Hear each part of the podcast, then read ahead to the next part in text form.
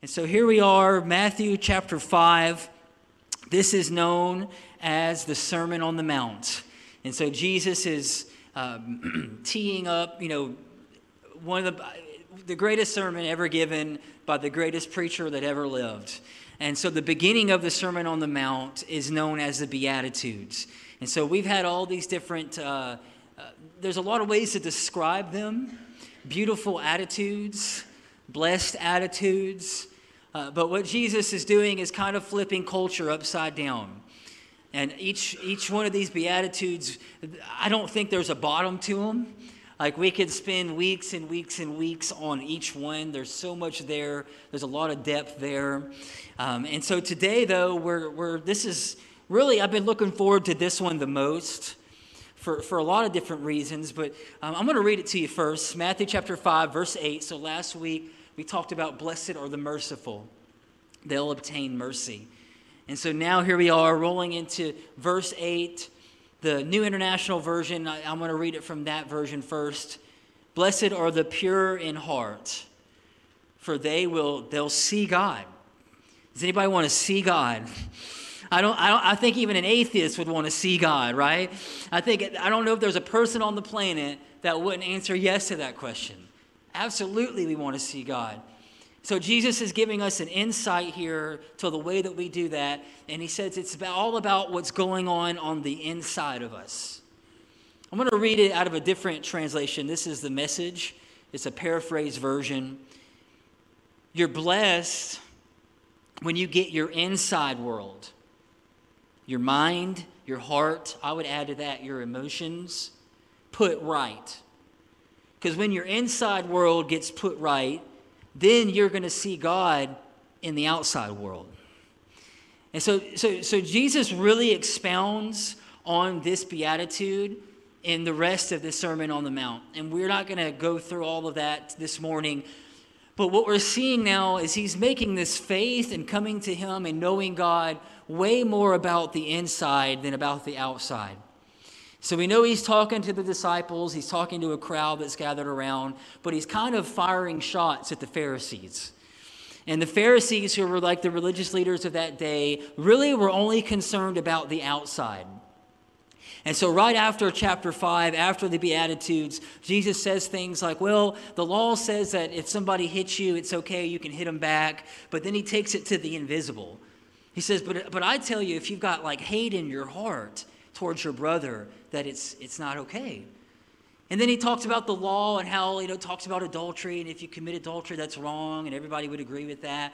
But then he takes it another level. He says, but I'm saying, he says, if you're lusting after someone that's not, you're not in a covenant relationship with, it's not your wife or husband, that it's wrong.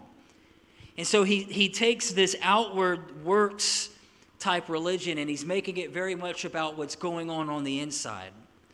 And I'm finding now that, which is amazing to me, that the heart is spoken about more in the Bible than worship, than works, than giving, than belief and obedience. Like these are big things. Worship, works, obedience, like belief, all of those are major, major things. But the heart comes up more than all of those. And so he's, he's kind of online. I think Jesus is showing us this gospel that it, it really starts on the inside of us. It starts in the hidden world, however we want to call it our, our heart, our soul, our mind, our spirit. And we could spend a lot of time on that. But, but I, I want to say it's, it's our inside world. When Jesus says that our heart should be pure, I think he's talking about our mind, our thoughts, our emotions, everything that's going on that's kind of invisible to the world around us. And the heart is complicated. I'm not a heart surgeon, uh, but I know that that's one of the hardest, hardest fields of medicine to become a, an expert in or to even be able to practice in. Because there's so much that goes on with the heart. And everything that you do in your body physically is dependent upon a healthy heart. And so, and so here we have Jesus again. He's using a physical, he's using a, a physical analogy that we can all understand to help us spiritually. And he's saying that when our heart is not pure, and there's some things going on on the inside of us, that it, it's going to show up on the outside of our life, and then it's going to block us from seeing God. There's going to be like a, uh, there's going to be a disconnect there. Jeremiah said it like this 17 verse 9 The heart, it's deceitful above all things and, and beyond cure. And he asks this question who can understand it? Then I believe he answers that question in verse 10 the Lord. He's the only one. And he searches the heart and he examines the mind and he rewards each person according to their conduct, according to what their deeds deserve. So when I look at you and when we look at each other, we really see the outside and we see our physical bodies, but we know that when God looks at us, he looks beyond that and he looks at the heart. He sees the inside world. And when we get the inside world right, the outside world begins to make sense. When we do the work on the inside, the outside wor- world begins to, to get better. And so I just want to un- unpack a couple of things because I, I believe that the way that we care for our heart, the more that we can understand it, the more that we can care for it. Right? That understanding something is the basis for care. If I buy a car in order to take care of that car, I, I got to understand how it works and when the oil needs to get changed and when I need to get my checkup and you know take it for the uh, you know inspections and all these things. Well, our hearts, the inside world is the same way. Understanding is the basis of care. And the Bible says so much about the heart, and I could only dwindle it, dwindle it down to just three things that I wanted you to see this morning before we, we jump in. But the first thing the Bible says about the heart is that our, our thoughts, flow from the heart. Our head and our heart is connected. It's pretty incredible. Our head and our heart, what's going on up here is connected to what's going on in here. And in Matthew chapter 15, Jesus expounds on that. He says, The things that come out of your mouth, your words, your motives, what you say, they come from the heart. And these defile them right? This is it's, it's what's coming up from inside of us. For out of the heart come all of these things. He connects it to evil thoughts, and he gives a list of things that that come from inside of us. That our our, our mind and our heart are, are connected. Mark chapter two, verse eight. There's a story here where Jesus is in a, a crowd and he's with his disciples, and it says immediately Jesus knew in his spirit that this is what they were thinking in their hearts. And so here's a man that could not only observe what was going on on the outside, but he knew the, the, the motive. He knew what was going on on the inside. He could, he could heal, hear and see and know people's thoughts, which is incredible to me. But what's even more interesting is he connects that to our, to our heart. The stuff that's going on in our, in our head is connected to our heart. The second thing is our emotions, our feelings. And so sometimes we can just like discount those. Well, they're feelings. You, sh- you, should just get over that. If you got a bad feeling, don't listen to your feelings, right? We, I think you've heard that. You can't trust your feelings. Everybody would agree with that.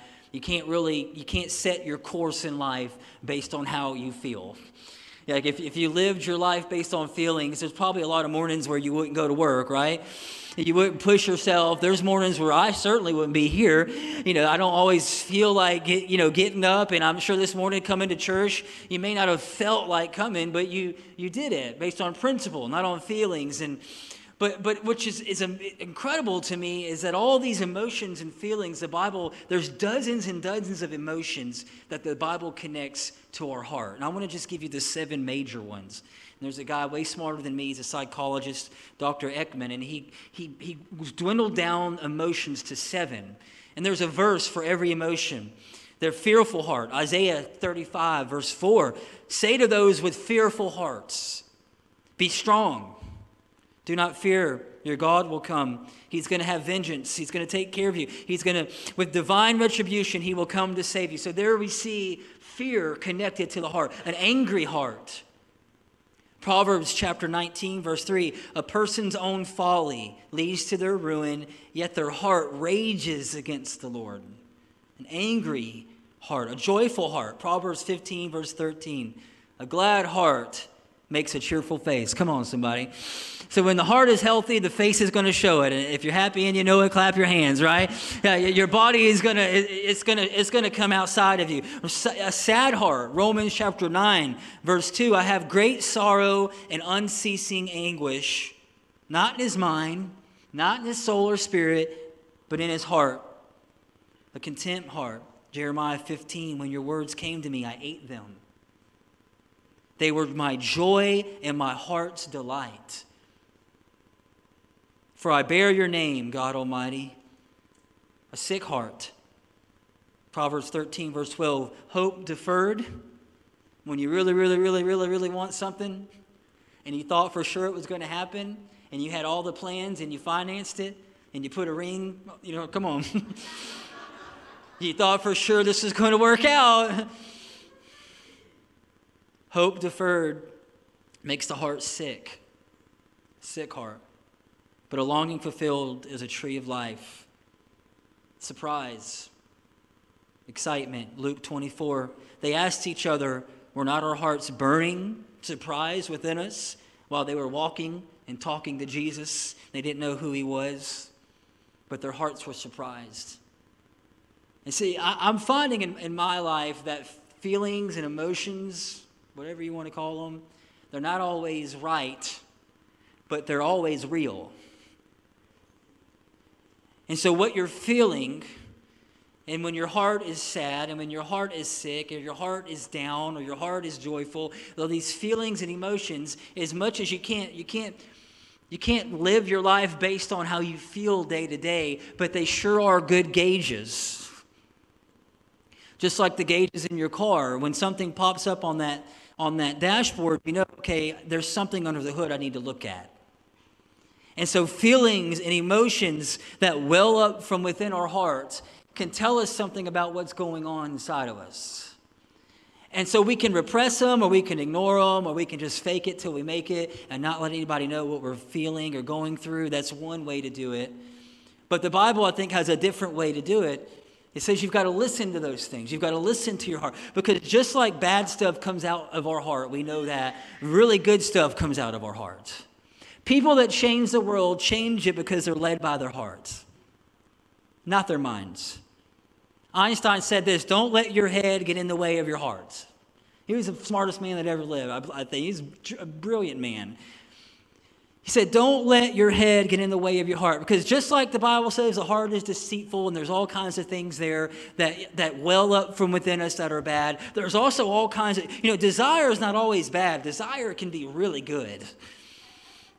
People that change the world and do great things are full of desire and passion, and they love what they do, and they love who they do it with. And then people that do really, really bad things and change the world in really bad ways are also driven from that place. And so we see a, a two edged sword here.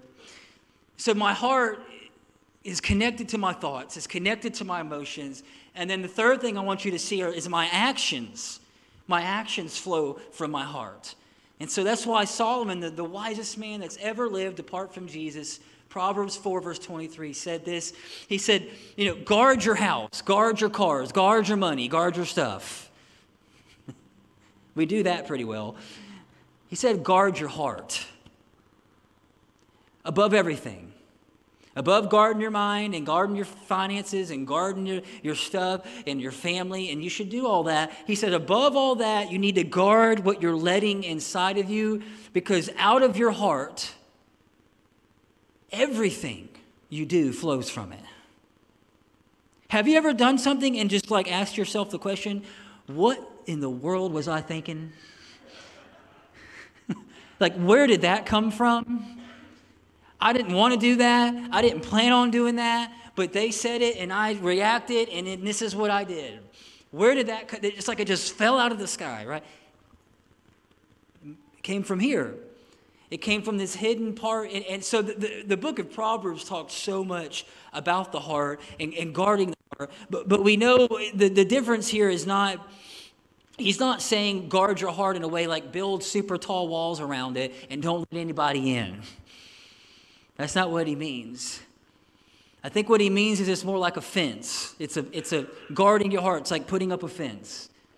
And a fence has a gate. So we let good things in, right? And then we keep bad things out. and so how do we do that? How, how, do, how do we do that in a, in a everyday, like, practical way? How do we keep our hearts pure? How do we keep our hearts clean? Because I know that I don't have to convince you that life is from the moment that you come to consciousness, there's a brutal, brutal attack on your heart. Stuff happens to you, people leave you, people that should have been there aren't there. And so these things don't just, just affect our minds, don't just affect our lives, but they do something on the inside of us our hearts. My, my son, he's six years old, and he watched The Wizard of Oz at school a couple months ago, and he came home and started telling me about this movie. And I thought, man, you're, you're, you're preaching to the choir right now because uh, I love the movie Wizard of Oz. Anybody, I'm sure everybody in here has seen that movie, The, the Wizard of Oz. It's a brilliant, brilliant movie. Uh, there's all kinds of things going on in this movie, but there's a few characters in the movie that are lacking something, right? There's the, the scarecrow, and he was a little off in the head, right? Or he needed a brain. And um, uh, there was another character, there was a lion. He came home talking about the lion uh, and how he lacked courage. And so he had it on the outside, but he didn't have it on the inside. And, uh, and then there was this other guy, the, the Tin Man. Y'all know the Tin Man, right? So they show up to the Tin Man's house, and the Tin Man's just stuck, frozen. And I'd watched the movie. We ended up buying the movie. And so we got it now. They remade it. It's beautiful. They remade it in like, I mean, it was, I think it was the first movie in color, which was kind of amazing. But they've remade it now and it's, it's really beautiful. But, but I didn't know that there were stories behind each character and how they ended up where they were. I didn't know that. And when they showed up at the Tin Man, I, I didn't know this, but Frank, Frank Baum, who wrote The Wizard of Oz, there's a story behind the story with the Tin Man. So the Tin Man at one time was a regular man and he was in love with a woman. And the witch hated it. She seen the love, didn't like the love that they shared, and so she cast a spell on him. And so when he was out there working in the field, this spell would overcome him, and so he actually he would hurt himself with the axe. He would mistakenly cut it, cut his leg. And so rather than taking the chance of hurting himself again, he replaced it with metal. And so one by one, the tin man who used to feel and used to love a woman and used to have emotions and had a soft heart towards the world and the people in his life, he ends up like this. You know, you've seen the movie. They show up and he's stuck. And over time, after replacing a leg, and it would make sense, right? Because if I got this spell on my life and this witch is out to get me, if I'm going to keep hurting myself, I might as well protect myself. And so he ends up a hollow shell of a person. Because he's replacing, rather than healing things in his life that maybe he should have healed, he just replaced it in, with metal. And so here comes Dorothy. and you know the rest of the story. But I wonder how much that we do that in our own lives. And what was interesting to me about the Tin Man is he hurt himself, right? He had this spell on his life, but nobody was coming up and attack. I mean, he was wounding himself, and then rather than healing from those wounds in his life, he just kind of took the easy way out and said, I'm just never going to be hurt again and reminded me of a guy in the Bible who wrote pretty most of the Psalms. And you know who he is. His name is David, and he was a great man. The Bible says that he was a man after God's own heart, but he had made some mistakes. He had some self inflicted wounds in his life. One of them was a, a, lady named Bathsheba. You, maybe you know the story, maybe you don't. But here's King David. And in, in the, at the time, David was the most powerful king on the planet. So, so he had the largest empire, he had the largest kingdom. And it says in the time in 1 Samuel, when kings go to war, David stayed back. Don't know why, but instead of being out in battle, doing what God had called him to do, he was kind of chilling on his, on his, on his temple roof top, and he was hanging around the edge and the ledge of this rooftop. And it just so happened in that day that women would bathe themselves on top of their roofs. And so maybe Bathsheba didn't think that anybody was around because all the men were at war. So maybe she, you know, she thought that there was you know, no way that anyone would see her taking a bath. But here's King David who should be at battle and he's not, and he's hanging around and he looks down and he sees Bathsheba and he thinks, you know what? I'm the king. so he calls for her and he makes a mistake, right? They, he sleeps with her I guess he, I'm thinking he falls, falls in love with her because then he decides he wants to keep her as his own. And, and so it goes from adultery now. Here, again, this is a man that wrote most of your Bible in the book of Psalms, okay? This is a man that God says, I, this, he's a man after my heart, but he, he made some really bad mistakes. Self inflicted wound, right? And then he thinks, well, I'm going to fix adultery with murder, so I'm going to send her husband off I'm going to I'm going to take the, you know, I'm going to make sure that he's in the front of the battle so that he, he's, you know, more likely to get killed. And he, and he does. But here's the, the dangerous part, I think. Is David does all of this stuff and he commits adultery and then he sends this man, her husband, to be murdered, and but he just keeps on rocking like nothing happened. We don't see that he was sad or he repented or he just kind of goes back to what he was doing and just kind of rushes through life and loss and mistakes like nothing happened. And then David, in God's grace, God sent someone to meet with David. His name was just happened to be Nathan. That's why I tell this story all the time because Nathan's like the okay, this prophet, just his name just happened to be Nathan, and and here's David. I don't know what he's doing. Probably sipping a, a, a macchiato. I don't know, reading the, the Jerusalem Times, just being the king. Bathsheba's back there with the rest of his wives. She's just living. And, and uh, you know, whatever. Um, you know, he's killed lots of people. They sing songs about him. David's killed his thousands of people. So it's just another day. And, and then Nathan comes in and tells him a story. And he's like, hey, let me tell you a story real quick. You got time for a story? David's like, sure, I got time for a story there was this man, he owned one sheep, and there was this another man, he owned like thousands of sheep. And the guy that owned thousands of sheep wanted this man's one sheep, and so he takes it. What should be done to that man? And David, the wise king, said he should be killed. And then Nathan said, You're the man. Dropped the mic, walked out. So David had some buildup going on in his heart. Up until recently, I didn't know much about heart disease, and now I'm like a student in it. And I'm finding that when your heart has something wrong with it, it doesn't show up in your heart. It, it's going to show up in other areas. Symptoms. You might feel a tingling in your fingers, shortness of breath. You can actually lose your sight from heart disease. Didn't know that but it's there. And what began to happen with David is I, I want to think that as he just kept rushing through life and he had all this stuff building up, it began to show up in his life in areas. Eh, eh, his heart was sick. And Nathan came and called him out on it. And this is where we get Psalm 51, which is probably one of the greatest Psalms that David ever wrote. But I want you to see it came on the heels of his greatest mistake a self inflicted wound. He did something really bad. There's no discounting that. He, he, he, I mean, he committed adultery. We know that's wrong. He murdered somebody. We, we all know if we took straws in here this morning, everybody would say, yeah, that's on the list.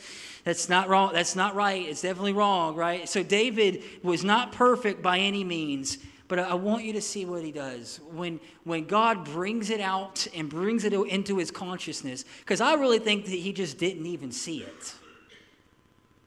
He just didn't even see it. And when, when Nathan called it out in his life and it came, he became aware of it, he wrote Psalm 51 and it's known as a psalm of repentance and I, and I think it's a parallel passage to how do we how do we keep our hearts clean in a world that's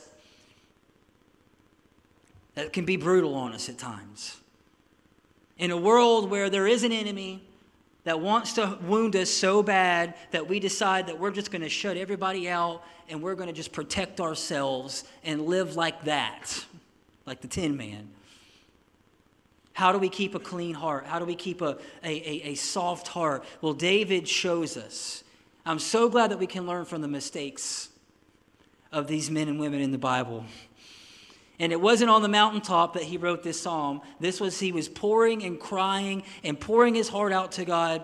And, and I'm going to just give you three things out of this psalm, and then we're going to pray. The first thing he says, I'm going to give it to you Have mercy on me, O God. Verse 1. He calls out for God's mercy. According to your unfailing love, according to your great compassion, blot out my transgressions. He starts confessing. Wash away all my iniquity. Cleanse me from my sins.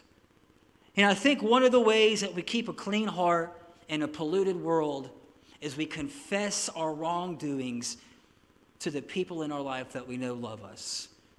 He confessed his faults to God first, and then a trusted confidant. Somebody knew what was going on in David's life.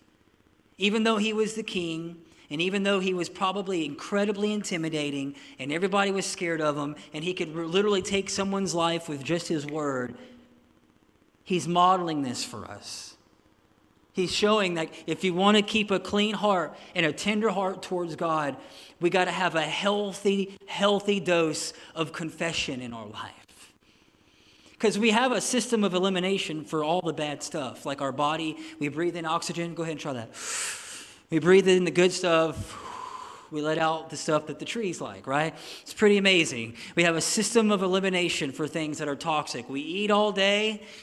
You can get the picture. Uh, your body has a way of getting rid of the bad stuff in your life. Your car has a system of elimination. The motor runs, it's a combustion engine. If you got an electric car, I don't know how that works, but in a, a, a, a, one that, that burns diesel or gas, it has an exhaust. And so the, the, the bad stuff gets out. Well, how do we get the stuff in our heart that builds up over time out? It's confession. It's James 5. It's confess your faults one to another. Why? Not so that you can be saved, not so that you can go to heaven, but so you can be healed. So your heart can stay tender, your heart can stay pure, so you don't end up like the tin man, alone and shutting everybody out in your life, afraid of what might happen, afraid of what might happen to you. So he had a healthy diagnosis, he had a healthy rhythm of confession in his life. And Mark Batterson said this the things that we don't confess, we repress. And that's the number one reason for heart blockages, right? I mean, there's, there's, you can inherit it. It's nothing that you've done on your own. You just got bad genes. But then it's what we're eating. It's our diet. This stuff just builds up naturally inside of our heart. And that word is pretty cool. Blessed are the pure in heart. That word pure is katharos, where we get the English word catheter.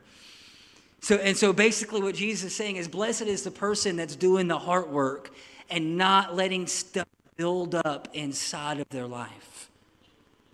And so David, he pours his heart out to God. He pours his heart out to God. And then the second thing he does, verses 3 through 5, talking to God, he says, I know my transgressions, Lord. My sin is always before me. Against you only have I sinned.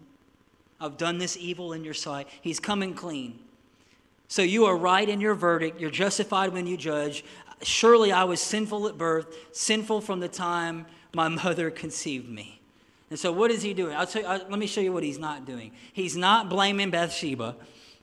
God, if she wouldn't have been taking a bath up there, you know what I'm saying? Like, I mean, I'm going to put up some big fences and I'm going to put a decree out that if you take a bath on top of your house, you better have a fence. Or, you know, like, you know, like that's kind of, that's what I like to do. It's not my fault. It's, if, if you would have been in my situation, he didn't say that.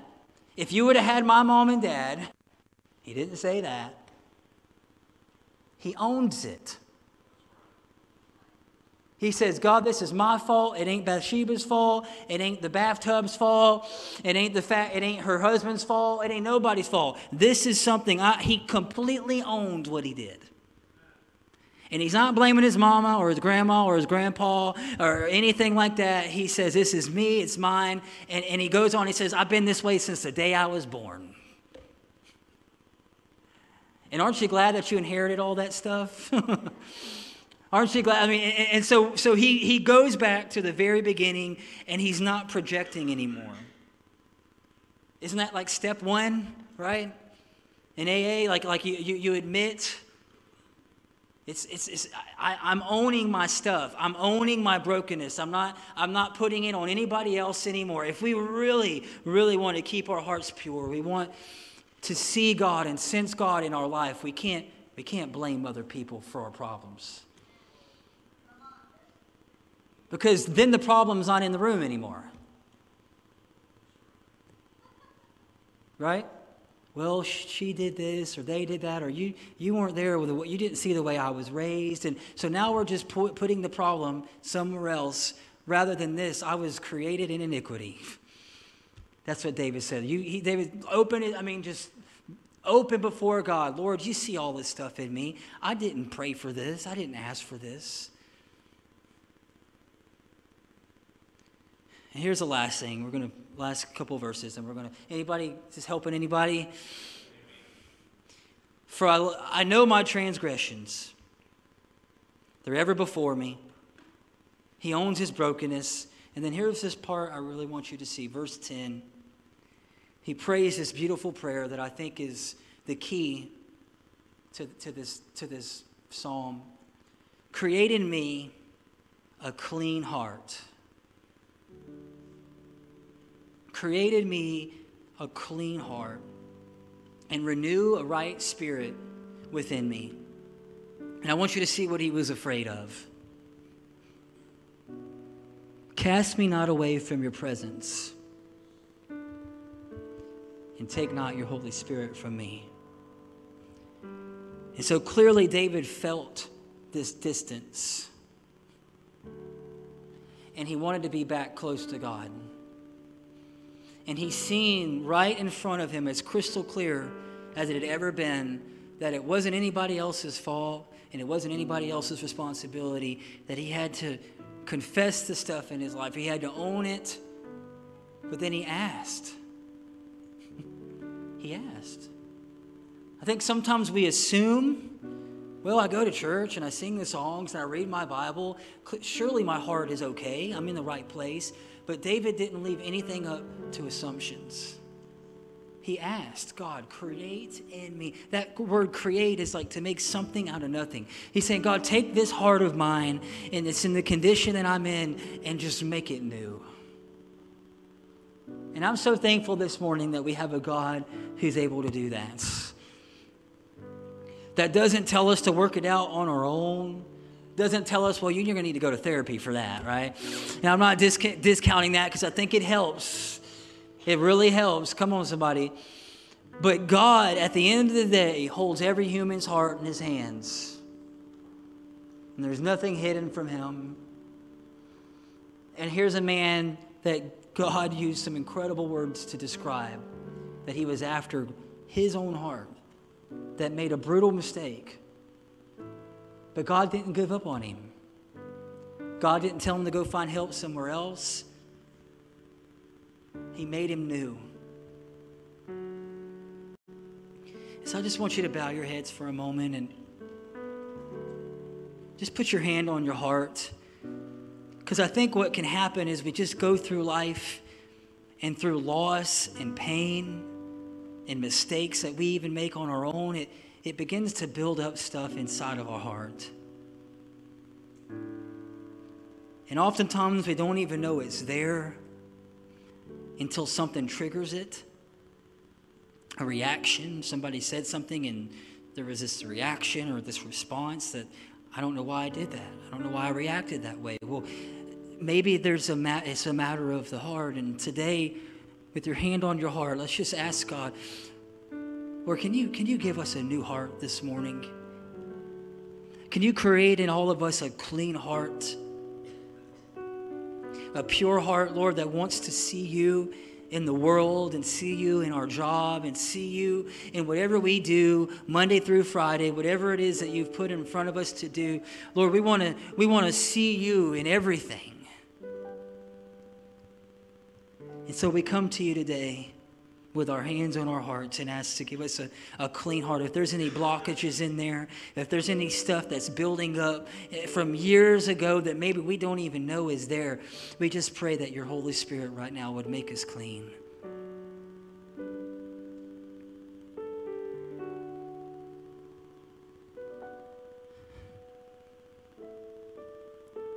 And so, Jesus, we come to you today and we, we give you our hearts everything that we are. All the emotions, the good, the bad, the ugly, all that stuff that's in there. Only you know the heart of man. Only you know our hearts. Only you can see on the inside. And so we come to you, Lord, and we ask. Give us clean hands and a pure heart. Renew us today. God, and we just thank you so much.